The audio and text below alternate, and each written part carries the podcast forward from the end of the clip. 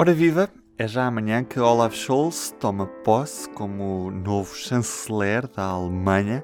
O social-democrata sucede Angela Merkel, que estava no cargo desde, imagine-se, 22 de novembro de 2005. Olaf Scholz lidera uma coligação entre sociais-democratas, verdes e liberais. Uma coligação inédita na história da Alemanha, em termos nacionais, obviamente.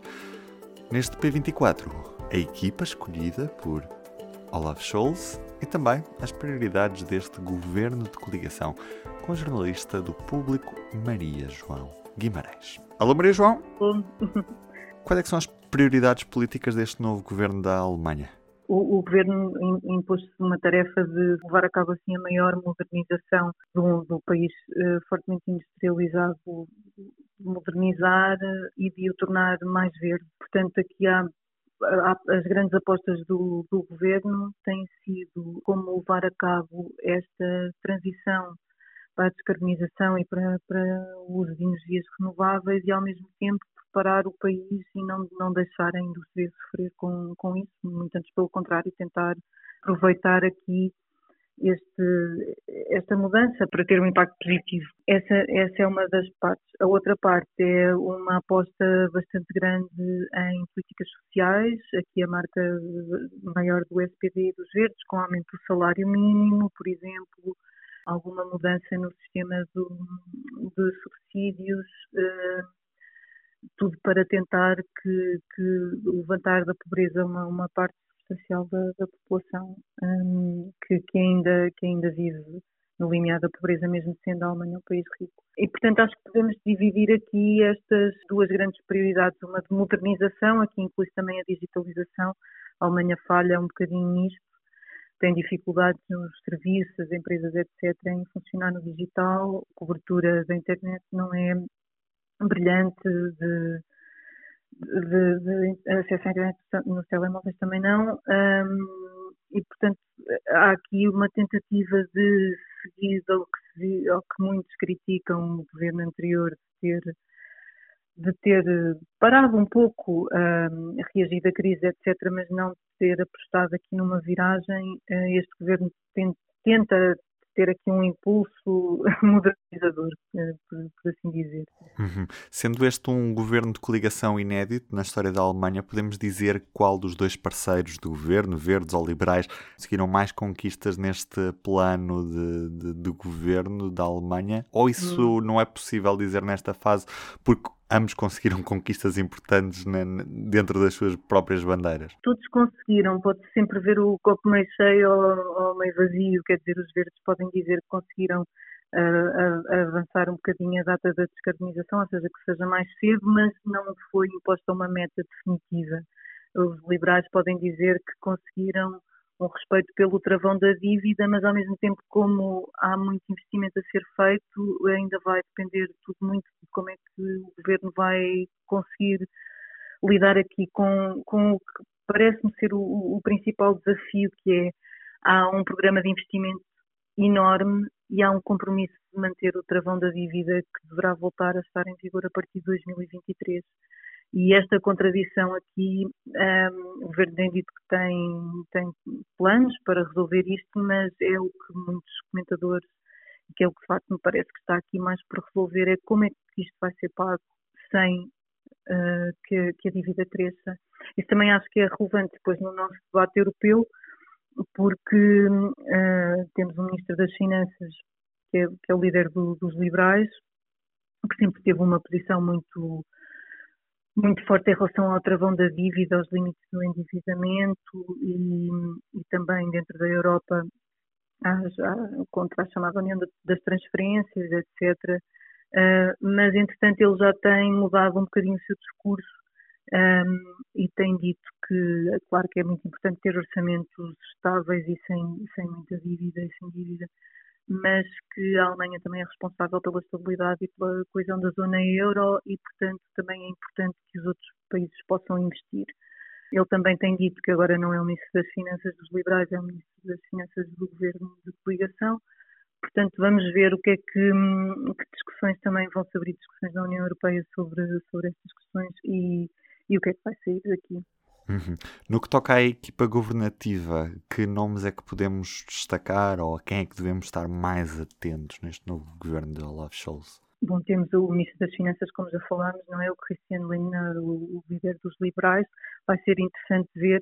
Uh, há duas pessoas com cargos muito importantes no governo que não têm experiência executiva, ou seja, nunca fizeram parte de nenhum governo, nem sequer de um governo de um Estado federado, o que normalmente é, é habitual que aconteça especialmente em pastas importantes, estou a falar tanto do Ministro das Finanças como da nova Ministra dos Negócios Estrangeiros, que será a Ana Helena Baerbock, a co-líder dos Verdes. São, são dois nomes a ver. A, a, Ana Helena Baerbock deu uma entrevista agora a um jornal sobre a, a política externa, voltando a, a pôr a tónica naquilo que eram as prioridades dos Verdes, ter uma política externa mais orientada por direitos humanos, e aqui temos um, um, dois alvos bastante óbvios, não é? A China e a Rússia, mas também dentro da União Europeia a Hungria, um, com as dificuldades com, com, o cumprimento do Estado de Direito. Vai ser interessante ver isto, não é? Numa altura em que se imagina que os Estados Unidos possam eventualmente, fala-se, é? De uma possibilidade de um boicote aos jogos uh, na China, a Ana Helena Baerbock não exclui isso também, ou seja, temos aqui uma mudança de facto,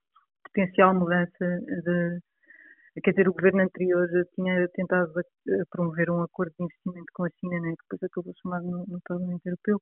Portanto, há aqui uma, uma mudança, de facto, que vai ser interessante ver até que ponto é que se mantém e até que ponto é que vai ser possível não é? fazer, fazer esta, esta, esta viragem.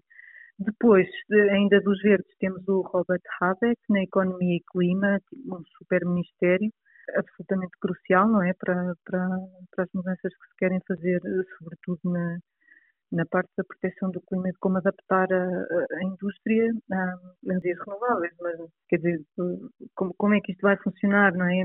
é? Vai ser interessante ver o que é que, o que, é que vai acontecer neste Ministério. Uh, depois há, há, assim, pequenas, pequenas uh, nomeações interessantes, segunda-feira, foi a escolha do Ministro da Saúde.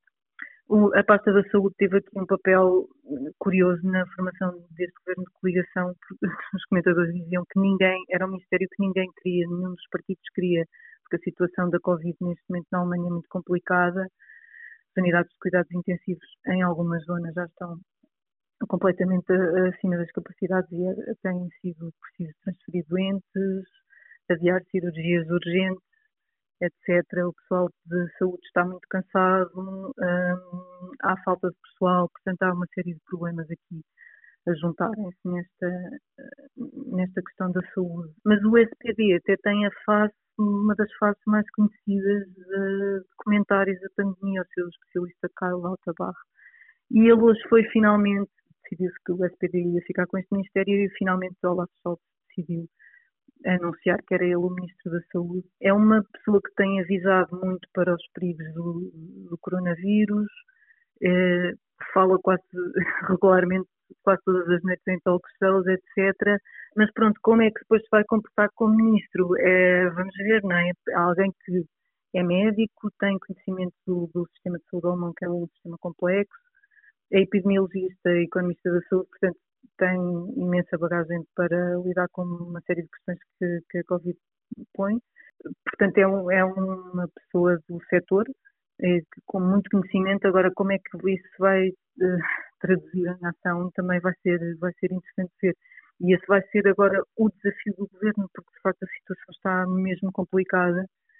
E, quer dizer, há mesmo pessoas com, com cirurgias urgentes que não estão a conseguir ser, ver as, as, cirurgias feitas e é uma situação complicada. Em relação ao papel da Alemanha na União Europeia, já o temos mais ou menos claro como é que Olaf Scholz quer ter a Alemanha dentro da União Europeia, se quer mais Europa ou se está feliz com a Europa que temos neste momento? Que a primeira viagem de Scholz vai ser a Paris, portanto há aqui claramente um empenho em, em manter o eixo franco-alemão ou até aprofundá-lo. O Scholz pessoalmente é uma pessoa muito empenhada em mais União Europeia, mais é a favor do orçamento europeu, etc.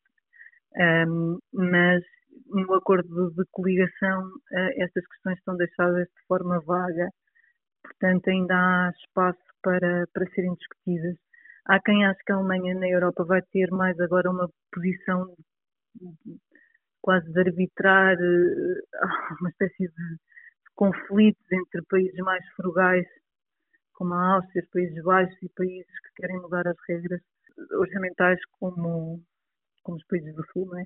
Mas é difícil dizer, há um, há um sinal, ele escolheu para conselheiro económico um Jörg Kukis, que foi um dos estrategas do plano de resiliência, fora da, da resposta à Covid, portanto, isto está a ser visto também como um sinal uh, nessa direção, de que pode haver eventualmente, quer dizer, uh, no acordo de coligação está que este plano foi único e de facto é, é, é assim que ele é legalmente entendido, mas que pode ser eventualmente uma espécie de modelo para planos sequentes, por exemplo, para lidar com alterações climáticas.